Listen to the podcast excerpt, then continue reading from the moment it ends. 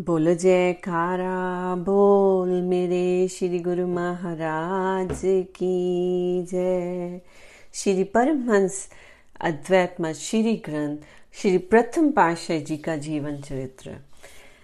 कुछ दिनों बाद श्री परमहंस दयाल जी ने रामनगर में कृपा की। वहाँ पर एक प्रेमी ने, जिसका नाम चौधरी प्रेमचंद था, श्री चरणों में आकर प्रार्थना की, श्री महाराज जी, मैं बहुत समय से शुभ कर्म कर रहा हूँ।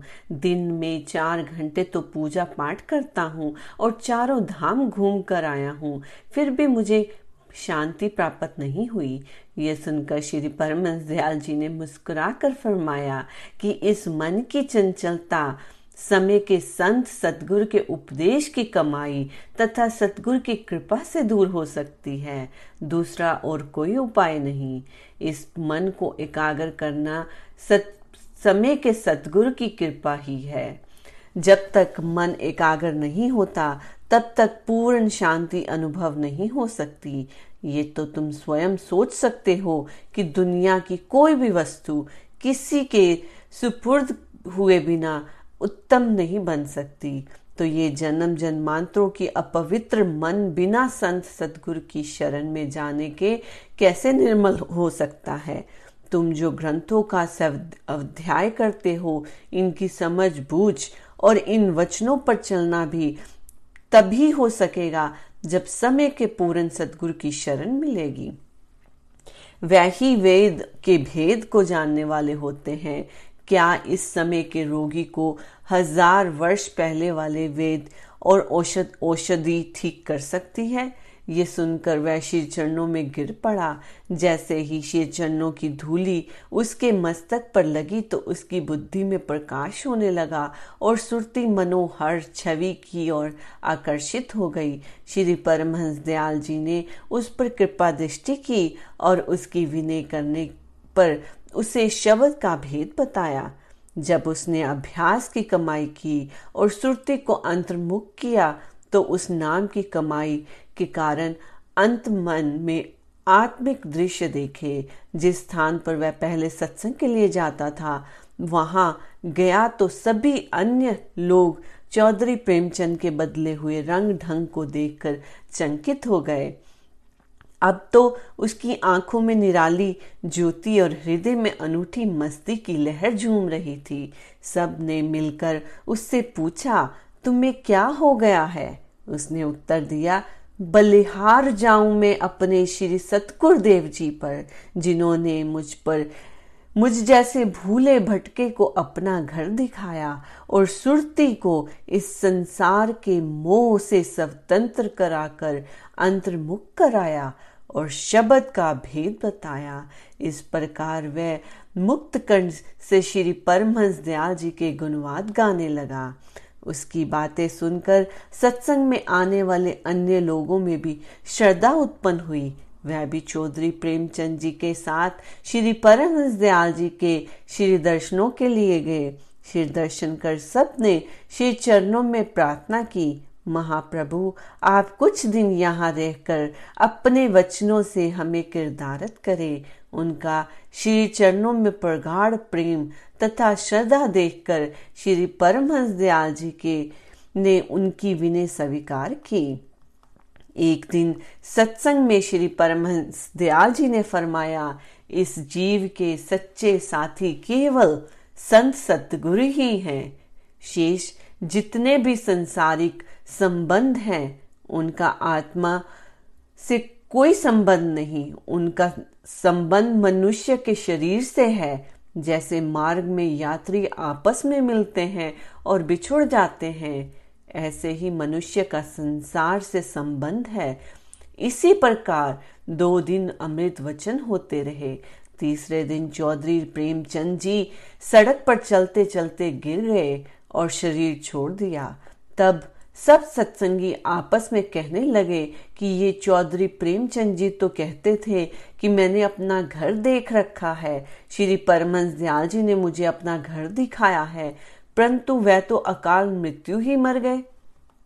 रात को उस सत्संग के मुखिया लाला निर्मल दास जी को स्वप्न आया क्या देखते हैं कि श्री परमहंस दयाल जी हज़ारों प्रेमियों के मध्य में चमकते हुए सिंहासन पर सच खंड में विराजमान है और दोनों ओर एक एक सेवक चवर झुला रहा है।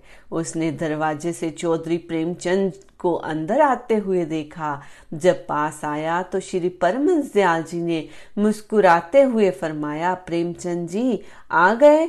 उसने श्री चरणों में सिर झुकाकर विनय की हाँ श्री प्रभु जी, श्री परमहंस दयाल जी ने एक चवर झुलाने वाले को आज्ञा दी। ये चवर झुलाने की सेवा प्रेमचंद को दे दे और तुम किसी दूसरी सेवा में लग जाओ। श्री आज्ञा पाकर उस सेवक ने चवर चौधरी साहेब जी को दे दिया और स्वयं दूसरी सेवा में लग गया।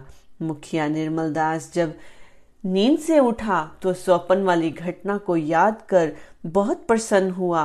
और दूसरे दिन सत्संग में जाकर हर्ष में कहने लगा, मैं अपनी आँखों से देख आया हूँ कि श्री परमहंस दयाल जी स्वयं पार ब्रह्म और कली काल के जीवों के उद्धार के लिए धुरधाम से आए हैं।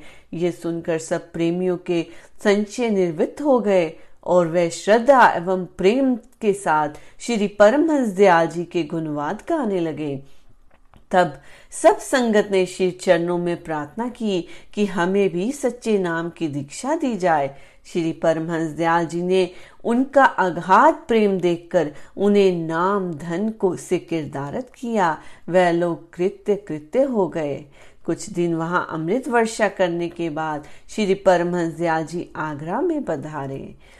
जहाँ भी सत्संग प्रचार अथवा जीव कल्याण हेतु आश्रम स्थापित करते, उसका शुभ नाम कृष्ण द्वारा रखा जाता। फिर आगरा से टेरी पधारे, पुण्य आपने अधिक समय टेरी में व्यतीत किया।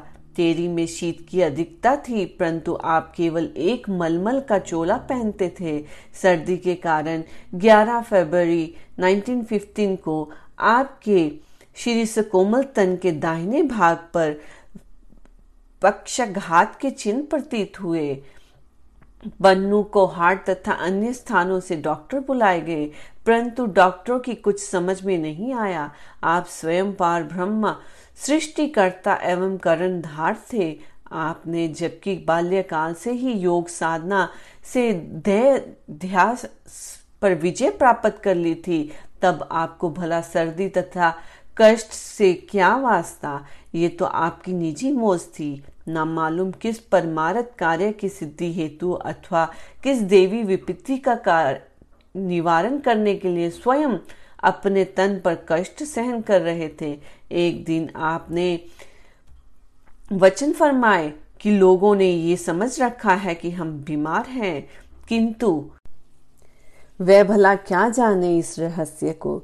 ये गुप्त भेद है, वह इन्हें नहीं जान सकते। वास्तव में संत महापुरुषों के हृदय समुन्दर से भी गहरे, आकाश से असीम उच्च तथा धरती सम से निशु होते हैं। वह गुप्त रूप से मायावी जीवों का कष्ट अपने पर लेकर उन्हें भक्ति का सुखद मार्ग बतलाते हैं। इन रहस्यों को जीव बुद्धि समझ नहीं सकती। आपके आगमन से पहले सीमा प्रांत में अधिकांशत लोग भक्ति मार्ग से भटक चुके थे अतएव मोह ममता एवं तृष्णा की ज्वाला में रात दिन झुलस रहे थे।